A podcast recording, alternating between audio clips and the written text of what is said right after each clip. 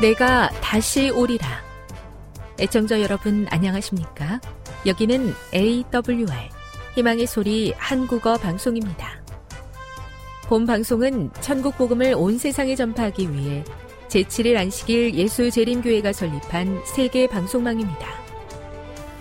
AWR 희망의 소리는 유럽, 라틴 아메리카, 아프리카, 러시아, 아시아의 방송망을 통해 전 세계에 복음을 전파하고 있습니다. AWR 아시아 희망의 소리 방송국은 한국어 방송을 매일 5시간씩 송출하고 있습니다. 희망의 소리 방송은 인터넷과 스마트폰을 통해서도 언제나 청취하실 수 있습니다. 들으실 수 있는 인터넷 주소는 awr.org입니다. 유튜브로는 awr 코리아로 검색하시면 됩니다. 이 시간 희망의 소리 한국어 방송과 함께 보람있고 유익한 시간 되시기 바랍니다. 내가 다시 오리라. 여기는 AWR 희망의 소리 한국어 방송입니다.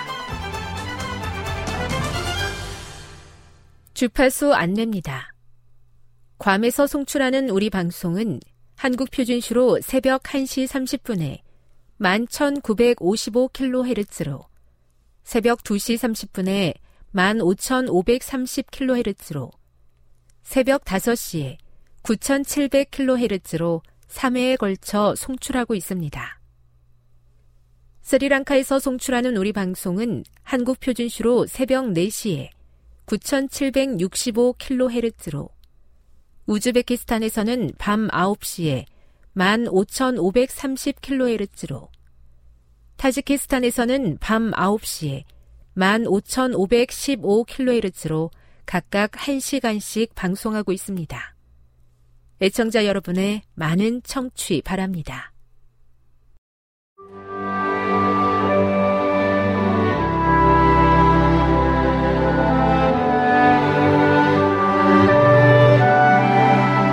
읽어주는 교과 첫째 날 7월 16일 일요일 죽었던 자요 사탄에게 속은 자. 에베소서 2장 1에서 10절을 읽어보라. 예수님이 우리를 위해 하신 일에 대해 바울이 이 구절에서 우리에게 말하는 중심 사상은 무엇인가? 바울은 그리스도인에게 주어진 구원에 대해 이미 설명했고 에베소에 있는 신자들에 대해서도 간략하게 이야기했다. 에베소서 2장 1에서 10절에서 바울은 그들의 회심 이야기를 좀 더 개인적인 관점에서 보다 자세하게 설명한다. 그는 그들의 과거의 죄 많은 상태를 그리스도의 부활, 승천, 높임 받으심에 참여하게 될 하나님의 구원의 축복과 대조하고 그 구원의 근거가 하나님의 은혜와 창조 사역에 있음을 찬양한다. 본문의 세 부분은 에베소서 2장 5절에 명쾌하게 요약되어 있다. 첫째, 우리는 허물로 죽었고, 둘째, 하나님께서 우리를 그리스도와 함께 살리심으로, 셋째, 우리는 은혜로 말미암아 구원을 얻었다.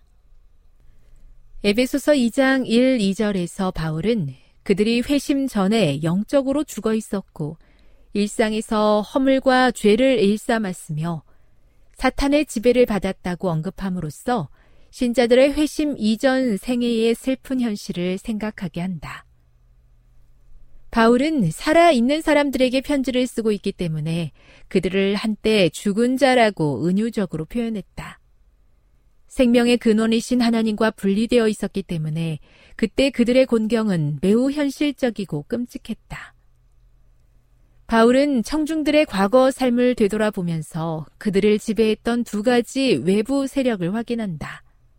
첫 번째는 이 세상 풍조로 인간의 삶을 하나님에 대한 반역으로 왜곡시킨 에베소 사회 전반의 관습과 행동이다.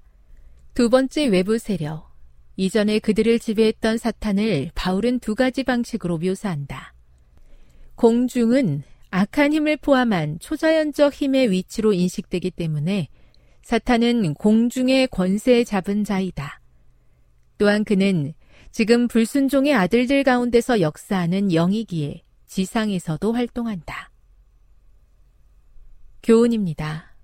바울은 허물과 죄로 죽은 상태에 있던 에베소 교인들의 이전의 모습을 살펴보는 것을 통해 구원의 복을 베푸신 하나님의 은혜와 창조를 찬양한다. 묵상. 본문의 구절들은 그대에게 대쟁투의 실체에 대해 무엇을 가르쳐 줍니까? 적용. 실제적인 투쟁, 공중과 세상의 권세를 잡은 자와의 싸움 가운데서도 그대는 어떻게 위로와 희망을 찾을 수 있을까요? 영감의 교훈입니다. 예수님을 좀 더 이해한다면, 만일 형제자매들이 마땅히 있어야 할 위치에 있다면 갈보리 산상에서 그들의 죄를 위하여 십자가에 달리신 예수님을 높이는 말을 찾는데 어려움을 겪지 않을 것이다.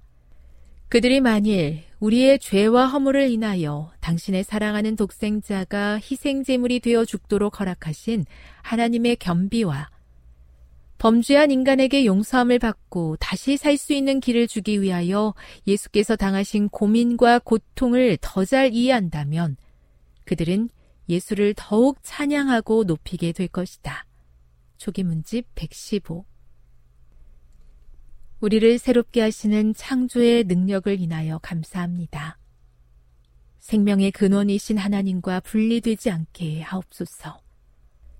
연약한 저희를 인도하시어 세상 풍조와 권세를 따르던 습관과 삶에서 돌이켜 이 땅에서도 하늘의 삶을 살도록 도와 주시옵소서.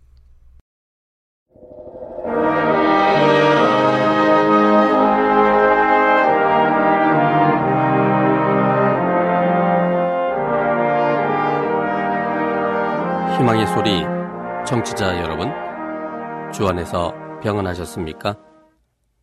방송을 통해 여러분들을 만나게 되어 기쁘게 생각합니다. 저는 박용범 목사입니다. 이 시간 하나님의 은혜가 우리 모두에게 함께 하시기를 바랍니다. 이 시간에는 전쟁같이 치열한 인생에서 형통케 되는 지혜 세 가지라는 제목으로 함께 은혜를 나누고자 합니다. 전쟁같이 치열한 인생에서 형통케 되는 지혜 세 가지라는 제목입니다. 본문은 사무엘상 29장 1절로 11절입니다. 사무엘상 29장 1절로 11절입니다. 블레셋 사람들은 그 모든 군대를 아벡에 모았고 이스라엘 사람들은 이스르엘에 있는 샘 곁에 진쳤더라.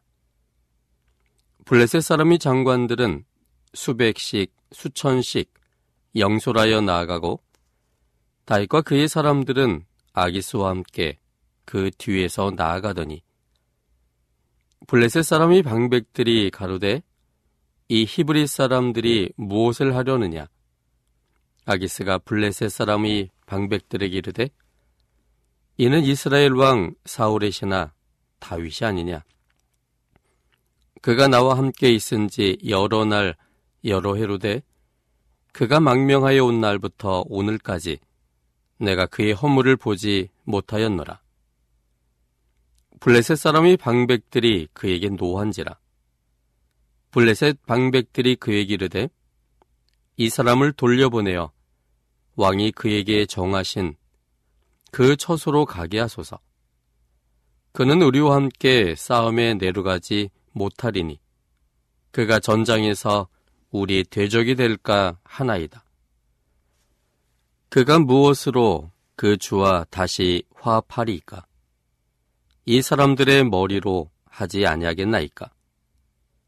그들이 춤추며 창화여 가로되 사울의 죽인 자는 천천히요. 다윗은 만만히로다 하던 이 다윗이 아니니까.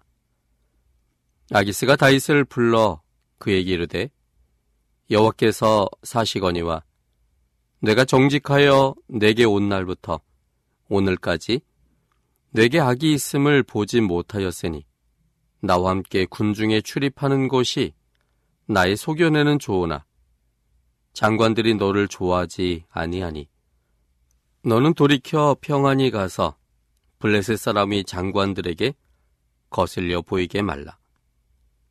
다윗이 아기스에게 이르되 내가 무엇을 하였나이까? 내가 당신의 앞에 오늘까지 있는 동안에 당신의 종에게서 무엇을 보셨기에 나로 가서 내 주 왕의 원수와 싸우지 못하게 하시나이까? 아기스가 다윗에게 대답하여 가르되 내가 내 목전에 하나님의 사자같이 선한 것을 내가 아나 블레셋 사람의 방백들은 말하기를 그가 우리와 함께 전장에 올라가지 못하리라니 그런즉 너는 너와 함께 온 내 주의 신하들로 더불어 새벽에 일어나라. 너는 새벽에 일어나서 발거든 곧 떠나라. 이에 다윗이 자기 사람들로 더불어 일찍이 아침에 일어나서 떠나 블레셋 사람이 땅으로 돌아가고 블레셋 사람은 이스라엘로 올라가니라. 본문은 언뜻 보면 옛날에 블레셋 사람들과 이스라엘 사람들이 전쟁을 하기 위해 대차고 있을 때 블레셋 땅의 망명간 다윗이 곤란을 겪을 뻔하다가 기적적으로 모면하는 이야기처럼 보입니다. 사실 그런 내용입니다. 그런데 이런 개인적인 사소한 이야기를 왜 성경 속에 남겼을까를 생각해 보면 전혀 다른 이야기를 발견할 수 있습니다. 그것은 전쟁과 같은 인생 속에서 일어나는 보통의 일들입니다. 인생은 전쟁과 같습니다. 이념과 사상과 대결하고 갈등하고 욕하고 저주합니다. 사람과 사람들이 사는 세상이지만 교만과 이기심으로 인해 수많은 가치관과 선과 악이 만들어지고 그것으로 인해 동지도 만들어지고 적도 만들어집니다. 이런 구조 속에는 영원한 동지도 영원한 적도 없고 영원한 가치도 그리고 영원이란 개념조차도 없습니다. 특별히 철학이 부재한 요즘 세상에는 경제 논리만이 중심이 되어 생각 없이 개념 없이 선했던 것도 악이 되고 악이었던 것도 선이 되는 쉽게 갈피를 잘 잡기 어려운 시대입니다. 오늘 본문 속에서 오늘날의 사람들의 모습을 희미하게나마 볼수 있습니다. 생명을 위해 늘 패배를 안겨주었던 블레셋 땅에 스스로 망명을 신청하여 들어갔던 다윗. 자신의 군대를 패배시키고 수많은 생명을 죽인 다윗을 장관들의 반대를 물리치고 받아들였던 아기스. 원수지간의 옛일을 잊어버리고 용감한 다윗을 자신의 수중에 두어 자신의 왕권을 강화코자 했던 아기스. 왕의 영향력으로 인해 다윗에 대한 적대적 감정을 드러내지 못했었지만 이스라엘과의 전쟁에서 다윗이 참가하는 문제로 인해 전쟁에서의 장관들의 위상 확대에 대한 자신감으로 왕에게조차 노골적인 적대감을 드러내고 있는 블레셋의 장관들. 또한 이러지도 못하고 저러지도 못하는 상황 속에서 전쟁에 끌려 나왔다가 극적으로 되돌아가는 다윗과 그의 부하들. 전쟁이라는 배경도 오늘날의 삶의 배경의 모습을 담고 있습니다. 사람과 사람들의 삶 속에서 펼쳐지는 전쟁 같은 인생 속에서 하나님의 백성들이 형통케 될 수 있는 지혜는 과연 무엇일까요? 오늘 이 본문을 통해서 생각해 보고자 합니다. 첫째는 때를 기다릴 줄 알아야 합니다. 때를 기다릴 줄 알아야 합니다. 2절입니다. 사무엘상 29장 2절에 있는 말씀입니다. 블레셋 사람이 장관들은 수백씩 수천씩 영솔하여 나아가고 다윗과 그의 사람들은 아기수와 함께 그 뒤에서 나아가더니 이스라엘과의 전쟁으로 인해 블레셋의 모든 군대가 총동원되었습니다. 그 전쟁은 블레셋의 운명을 결정지을 수 있는 큰 전쟁이어서 왕인 아기스까지도 참가였습니다. 왕도 직접 참가하는 전쟁이었기에 아기스는 싸움의 영웅인 다윗도 참가한다면 원수가 된 사울을 대항하여 멋진 승전보를 가져오리라 확신하여 다윗과 그의 부하들도 전쟁에 참여하도록 명령하였습니다. 다윗이 전쟁에 참여하는 일은 블레셋 사람들이나 다윗 그 양편의 위험 부담이 큰 일이었습니다.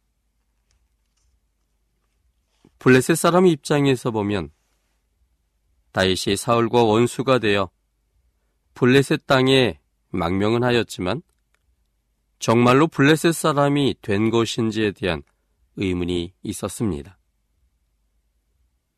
만에 하나 그동안은 망명자처럼 블레셋의 지배하에 조용히 살았지만 전쟁 중에 갑자기 블레셋을 배반하여 이스라엘 편이 된다면 내부의 붕괴로 인해서 블레셋은 양쪽에서 공격당할 위험이 있었습니다. 그들의 위험이 여기 본문에도 기록되어 있습니다. 4절 말씀입니다. 사무엘상 29장 4절입니다. 블레셋 사람이 방백들이 그에게 노한지라. 블레셋 방백들이 그에게 이르되 이 사람을 돌려보내어 왕이 그에게 정하신 그 처소로 가게 하소서. 그는 우리와 함께 싸움에 내려가지 못하리니 그가 전장에서 우리의 대적이 될까 하나이다. 그가 무엇으로 그 주와 다시 화합하리까? 이 사람들의 머리로 하지 아니하겠나이까? 아울러 사울과 사이가 좋지 않지만 이스라엘 백성들은 아직도 다윗을 좋아하고 참된 지도자로 인정하고 있는 상황에서 전쟁에서 블레셋을 대적하여 혁혁한 공을 세워 다시 이스라엘로 돌아갈 가능성이 분명히 있었습니다. 이것은 다윗의 입장에서 봐도 이 전쟁에 참가하는 것은 큰 위험이었습니다. 다윗이 블레셋에 망명한 것은 이스라엘을 배반하거나 싫어서가 아니라 사울의 위험을 피하기 위한 일시적인 최악의 수였습니다.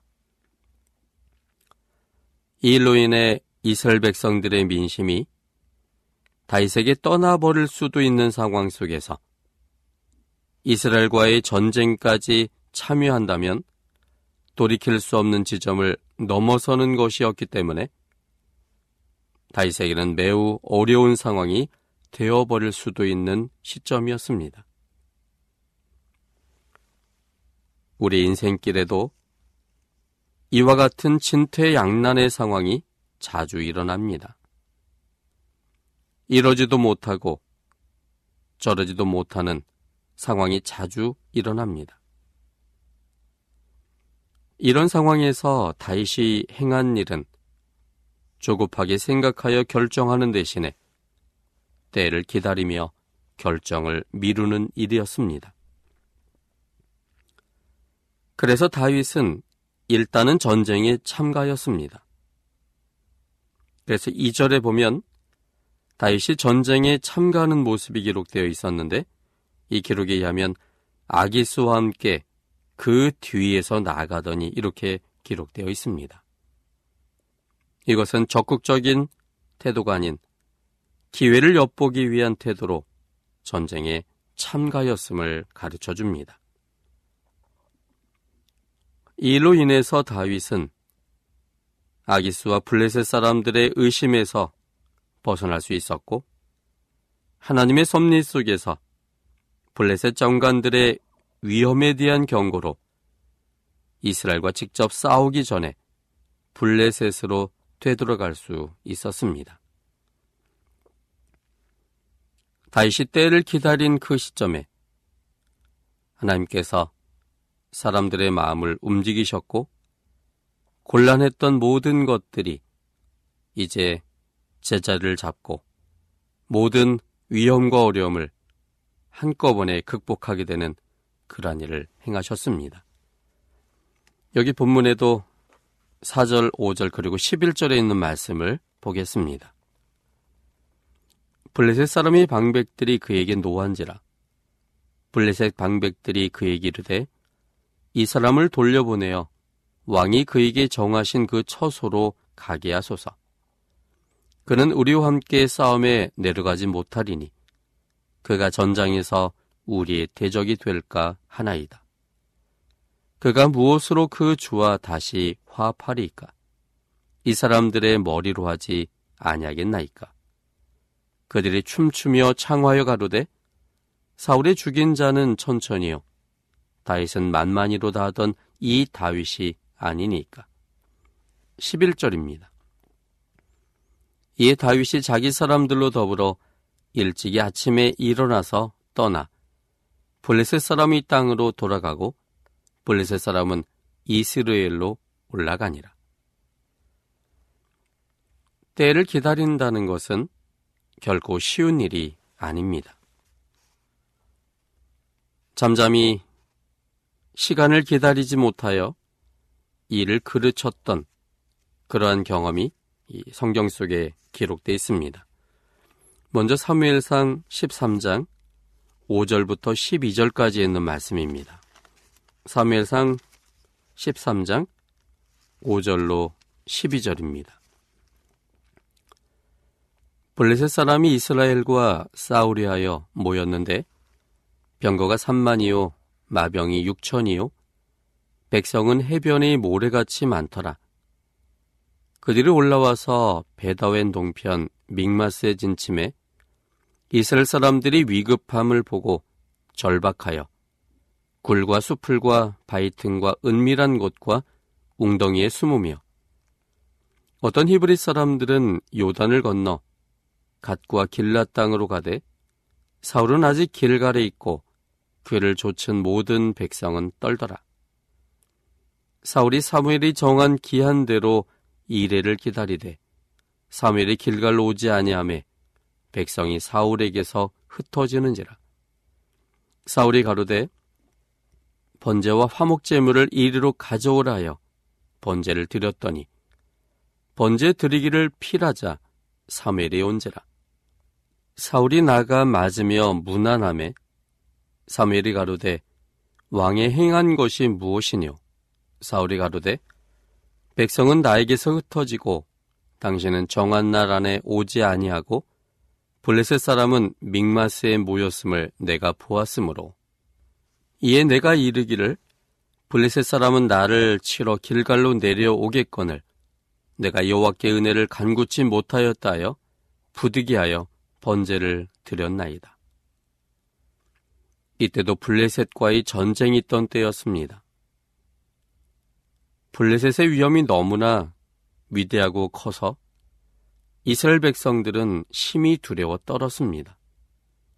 심지어는 도망하는 사람들까지 있었습니다.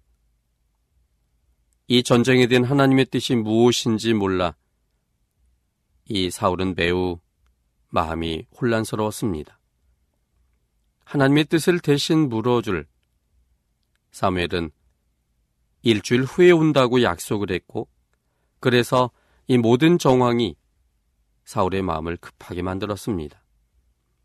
그래서 두려움과 또 백성들이 흩어지는 것에 대한 그런 부담감 때문에 그는 일주일을 기다리지 못한 채 사무엘이 해야 할 일을 대신하여 하나님께 제사하는 그러한 신성 모독적인 일을 행하고야 말았습니다.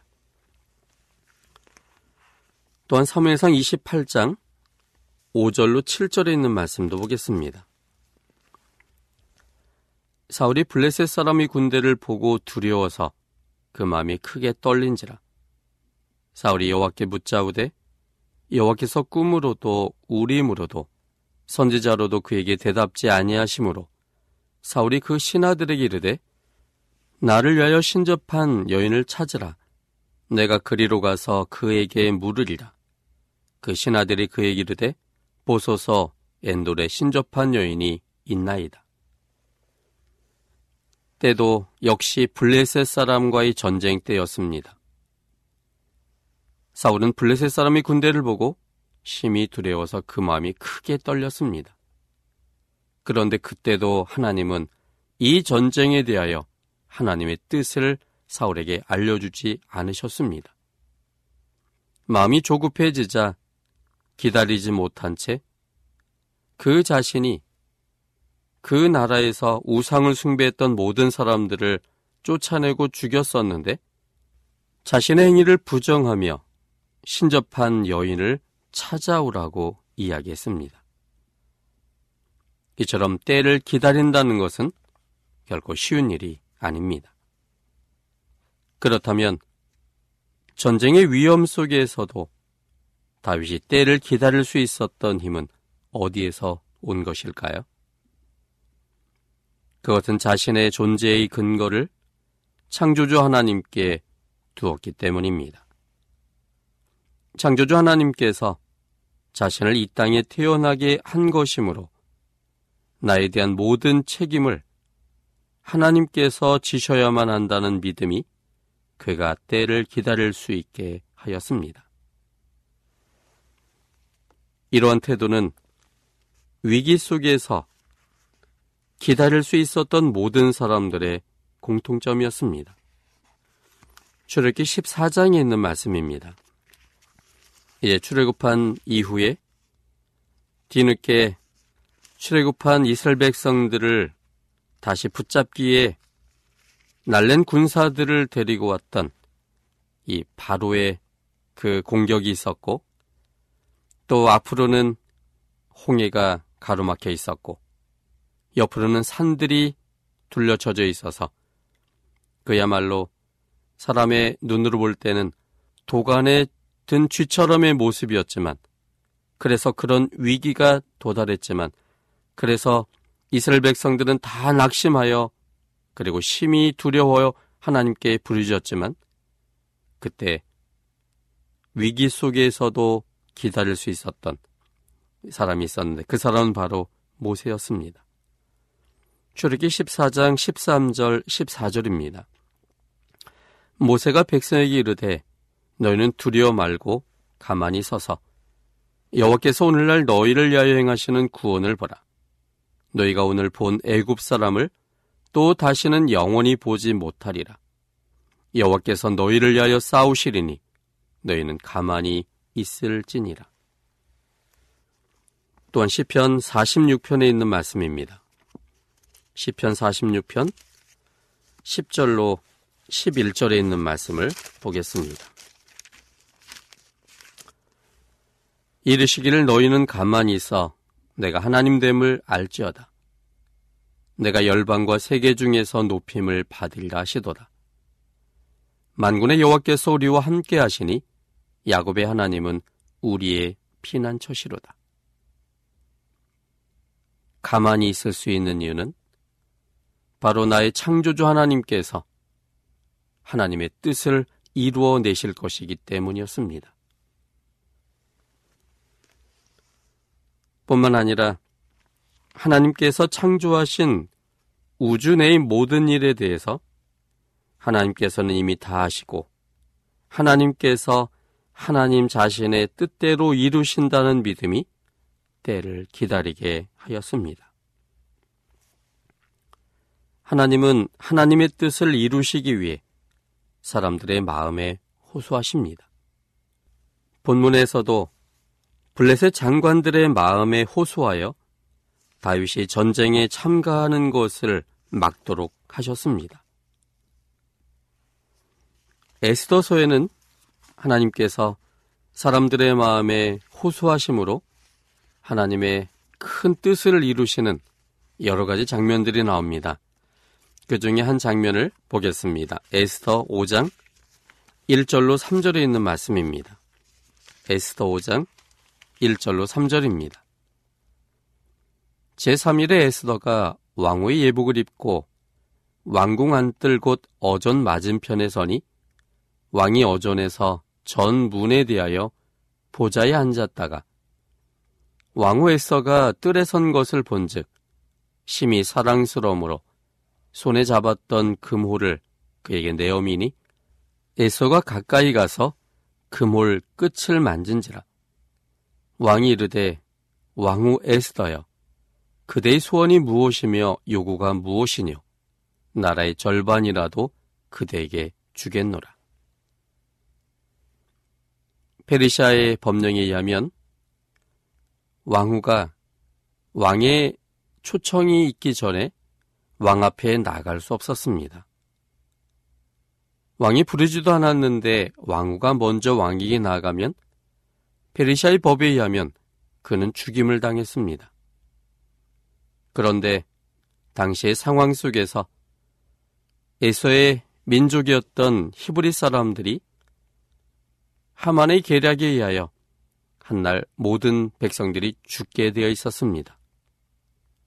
너무나 급한 나머지 에서가 나갈 수밖에 없는 상황이었는데 베리시아의 법에 의하면 자신의 소원을 왕에게 아뢰기도 전에 이미 그가 죽임을 당할 뻔한 그러한 상황이었습니다. 그런데 하나님께서 페르시아의 왕이었던 아수엘의 마음에 크게 호소하셨습니다.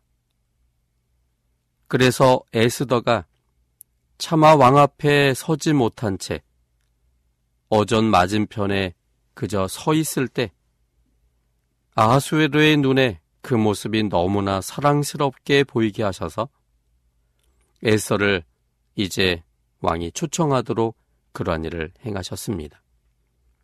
그리고 마음이 너무 좋아서 그대의 소원이 무엇이냐? 만약에 나라의 절반이라고 요구한다 할지라도 너에게 주겠노라라고 말할 만큼 그의 마음을 아주 넉넉하게 만드셨습니다. 결국은 아하수르의 마음에 호소하시는 하나님으로 인해서 유대인들이 위험 속에서 빠져나와 구원을 받게 하셨습니다. 우리의 삶이 내 자신이 아니라 하나님으로 인해 시작되었음을 알아야 합니다. 우리에게 놓여진 인생길이 하나님의 지배 아래 있는 일들임을 우리는 깨달아야 합니다. 하나님께서 우리 인생을 시작하셨고 그 인생길에 놓여진 여러 가지 우리가 감당하기 어려운 일이 있다 할지라도 그 모든 것을 이미 아시는 하나님께서 우리를 이 땅에 시작하게 하셨다면 그 모든 일은 하나님 편에 있는 것이고 하나님의 조절하심 속에 있는 사항이며 하나님은 그 모든 것들을 해결해 주실 것이기 때문에 우리를 이 땅에 있게 하신 것입니다. 그러므로 우리는 하나님이 내게 어떤 분인가에 대한 확신을 가져야만 우리의 이 전쟁터와 같은 인생길에서 때를 기다리며 우리는 기다릴 수가 있게 될 것입니다. 하나님은 우리 삶을 책임져 주십니다. 사람이 어떤 것을 계획한다 할지라도 마침내 하나님은 하나님의 뜻대로 이끌어 가실 겁니다. 그러므로 사람에 의해서 이 세상이 움직이지 않고 세상을 주관하시는 하나님에 의하여 이 세상이 인도된다는 사실을 확신할 때 우리는 이 전쟁터와 같은 인생길에서 경거망동하지 않고 내 경험과 지혜대로 판단하지 않고 하나님의 때를 기다리며 주님의 인도하심을 기다릴 수 있게 됩니다. 하나님께서 우리의 삶을 책임져 주시며 하나님의 뜻대로 우리를 인도하신다는 이 사실을 믿게 되기를 바랍니다. 그래서 이 사실에 대한 확신 속에 하나님의 때를 기다리며 하나님이 부여하시는 기회를 붙잡아 가장 지혜롭고 현명한 그런 선택을 하게 되기를 바랍니다.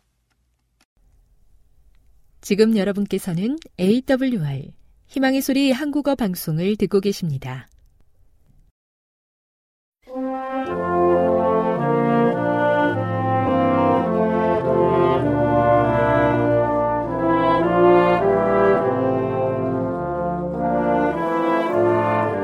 애청 여러분 한 주 동안 안녕하셨습니까? 하나님의 평화가 임하기를 기원합니다. 한국연합회 성경연구소장 임봉영 목사입니다. 이 방송을 들으시는 여러분 모두를 주님의 이름으로 환영합니다. 예, 오늘도 여러분에게 하나님의 기이하신 사랑과 예수님의 은총과 진리의 성령의 감동하심이 함께 하시기를 기원합니다. 예, 오늘은 예, 새로운 질문으로 넘어가 보겠습니다. 예, 엘렌, 엘렌지 화이트의 영감성을 믿는 것이 재림교인이 될 수 있는 예, 조건인가 또는 시금석인가라는 질문입니다. 아, 한 분이 이런 질문을 했습니다. 1950년대 복음주의 신학자였던 월터 마틴이 재림교회 지도자들과 만났을 때 엘렌 화이트의 저수를 받아들이는 것이 재림교인이 될 수 있는 필수 조건인지를 물었습니다. 에, 그랬더니 교회 지도자들은 그의 질문에 답하는 대신에 엘렌 화이트의 말을 인용했습니다.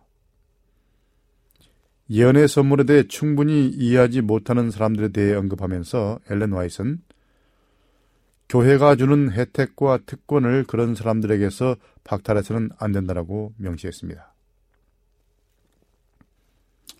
그렇다면 왜 엘렌 화이트의 역할에 대한 믿음을 재림교의 기본 신조에 포함시키지는지요?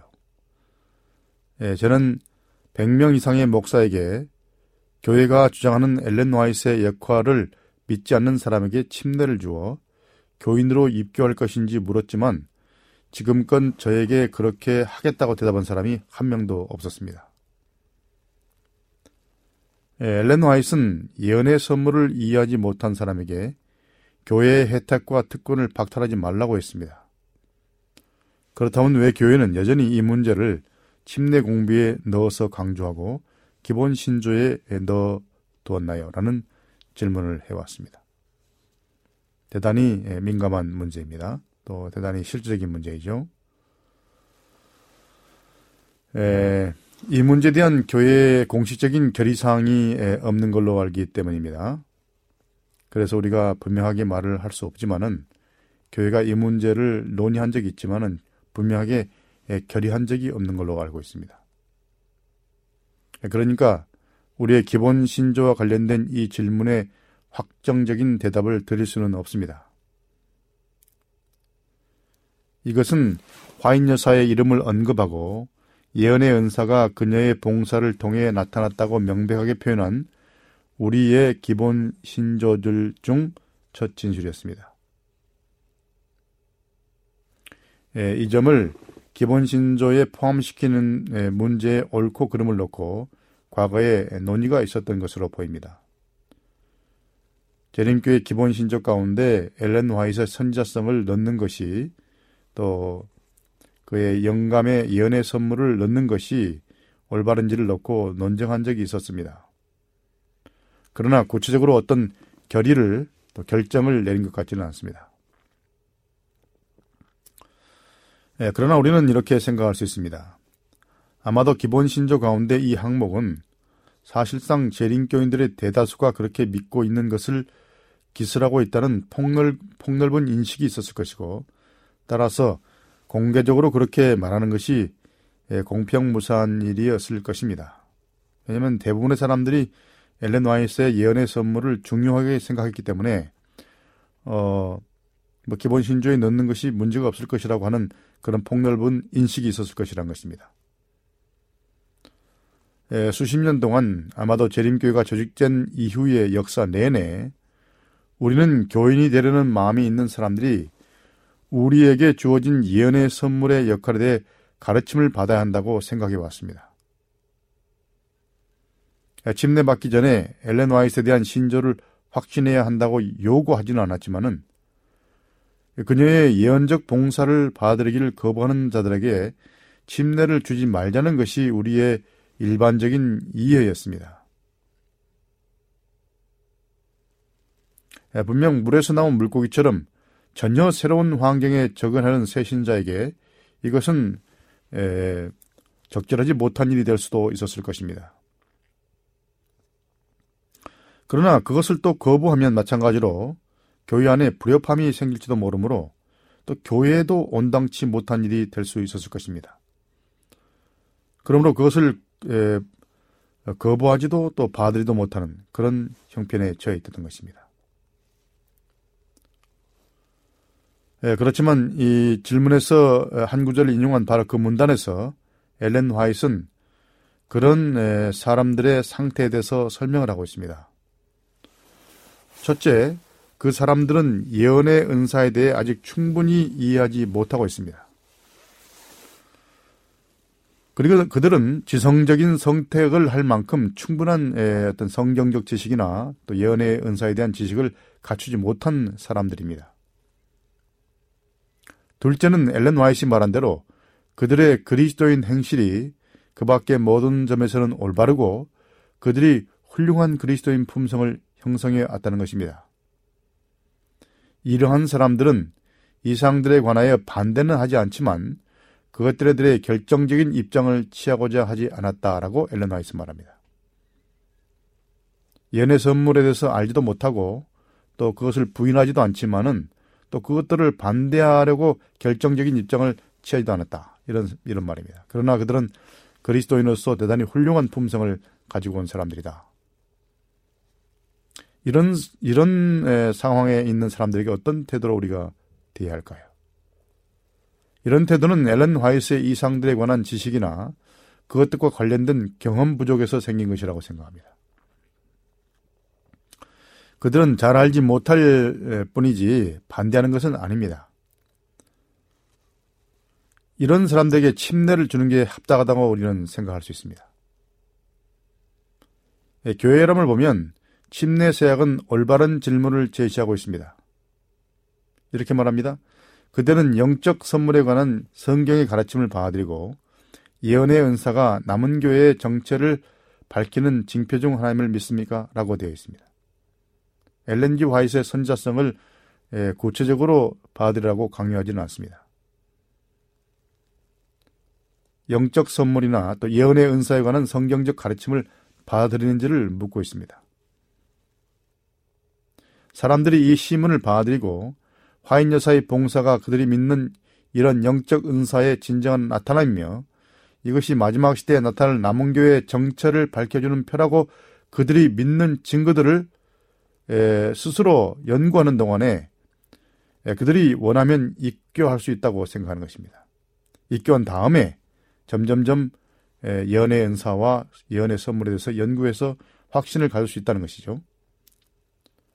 아직 그것을 온전히 이해하고 있지 이해하지 못하고 결정하지 못했다 할지라도 이런 신실한 태도라면 침례를 주어야 하지 않겠습니까? 정치 여러분은 어떻게 생각하십니까? 사람들은 어떤 대총장이 예언의 선물에 대한 기본 신조를 받아들여야 하고 여전히 교회 일부로 주장해야 한다고 말한 적이 있습니다. 그러나 에, 그러면 그의 자, 말이 잘못된 것입니까? 이 대총장의 말이 잘못된 것입니까? 이 말은 예언의 선물에 대한 우리의 입장은 성경에 근거한 것이라는 말이지 그것을 인정하지 않는 사람에겐 침례를 베풀지 말라고 하는 말은 아니라고 생각됩니다. 우리는 이미 불확실성의 영역에서 나와서 다시 증거를 얻기 위해 연구할 시간이 더 이상 필요하지 않습니다. 다시 말해서 저는 이것을 받아들일 수 없습니다라는 말은 그것을 거부한다는 말인데요. 이런 사람들은 화인 여사가 위에서 말한 이상들에 관하여 반대는 하지 않을지라도 그것들에 대해 결정적인 입장을 취하고자 하진 않는 사람들과 같은 유형의 사람들은 아닌 것입니다. 예, 그러나 교인이 된 다음에 시간을 갖고 예언의 선물의 타당성에 대해 연구했는데도 받아들이기를 끝까지 거절하는 자들에 대해서 예, 는 우리가 다른 입장을 취할 수 있습니다. 교인들은 결국 이 기본 신조를 거절해서는 안 되고 여전히 교회의 일부로 주장해야 하는 것이 옳습니다. 그들이 예언의 선물을 공부하고 또 엘렌 화이트의 글들을 연구했는데도 끝까지 그것을 거부한다면 그것은 다른 예, 상황인 거죠. 두 사람이 의합지 못하고야 어찌 동행했습니까? 하고 성경은 말합니다. 그러한 사람들은 교회에 있어, 있어도 불편함을 느낄 것이고 교회는 또 그들의 영향 때문에 골치를 앓을 것입니다. 이런 예, 교인들이 기만당하여 이런 교회의 교인들이 기만당하여 자칭 예언의 은사를 가졌다고 예, 가졌다는 기만자를 따른다고 다른 사람이 생각하면 그 사람들이 이 교회로 들어오기를 원하겠습니까? 교회가 다 자칭 예언의 은사를 가진 그런 기만하는 사람들을 따르면 교회가 덕을 깨질 수 있겠느냐 이런 말입니다. 이 문제는 이성적으로 한적으로 생각해 보는 게 좋을 것 같습니다. 그러므로 예언의 은사와 또 엘렌 화이트의 선지자성을 에, 받아들이는 것이 침례받는 절대적인 조건으로는 여기지 않지만 그러나 긍정적인 태도를 갖고 그 후에 계속 연구해서 에, 예언의 선물과 또 남은교에 주어진 이 마지막 중요한 이 예언의 증거, 예언의 신에 대해서 긍정하지 못한다면 또 다른 입장이 생길 수 있다는 것입니다. 자, 그럼 또 다른 질문으로 넘어가 보겠습니다. 엘렌 와이슨 설교자들에게 자신의 글을 설교에 절대 인용하지 말라고 했는가라는 질문입니다. 아, 이렇게 질문했습니다. 성경 말씀, 오직 성경만을 설교단에서 들을 수 있어야 한다. 라고 엘렌 와이시 말했습니다.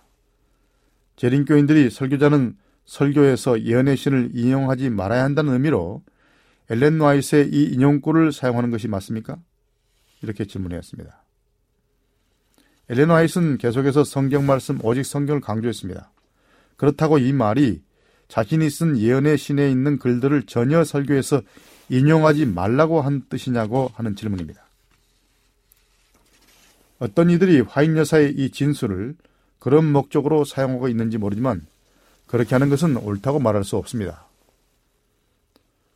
화이세 글을 강단에서 사용하지 말라는 의미로 이 진술을 이해한다면 이는 설교자 자신의 말도 또 다른 유명한 설교자의 말도 어떤 사람의 명언도 다른 어떤 책에서의 어떤 인용문도 설교에서 전혀 사용해서는 안 된다는 말이 될 수 있는 거죠.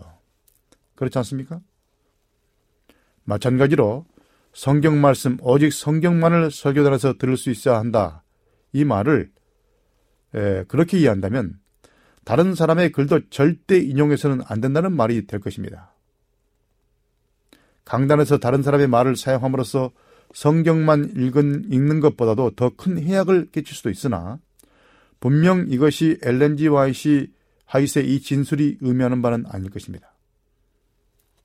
단지 그녀는 성경의 진리를 제시하는 것과 인간의 견해를 말하는 것을 대조하고 있을 따름입니다. 성경 중심적 관점을 말하는 것이죠. 다른 사람의 글들을 전혀 인용하지 말라는 것은 아닙니다. 연애 신의 구절을 절대 강단에서 인용하지 말라는 식의 극단적인 태도는 좋지 못한 것입니다. 그러나 맨날 예언의 신만 인용하여 다른 사람을 정죄하고 불편하게 하는 일도 좋지 못할 것입니다. 그러나 그녀의 주옥 같은 글들을 강단에서 왜 적절하게 사용하지 못할 이유가 있을까요? 다른 수많은 사람들의 글은 참고하고 인용하면서 왜 엘렌 와이스의 그런 아름다운 글들을 인용해서는 안 될까요? 이것은 상식적으로 생각하면 답이 금방 나올 것 같습니다. 문제는 경우에 합당한 말들을 잘 인용하는 것이 중요하겠죠. 경우에 합당한 말은 아르성인 은정만의 금사관이라라는 자문의 말씀을 늘 기억, 기억하면서 엘렌 와이스의 글을 적절하게 사용하는 게 지혜라고 생각됩니다. 예, 그럼 다음 질문을 보겠습니다. 다음 질문은 엘렌 와이스는 장신구를 작용하는 것에 대해 뭐라 말했는가라는 질문입니다. 엘렌 화이트이 장신구를 작용하는 것에 대해 뭔가 분명하게 말한 것이 있습니까? 라고 물었습니다. 엘렌 화이트는 장신구에 관해 여러 차례 언급했습니다.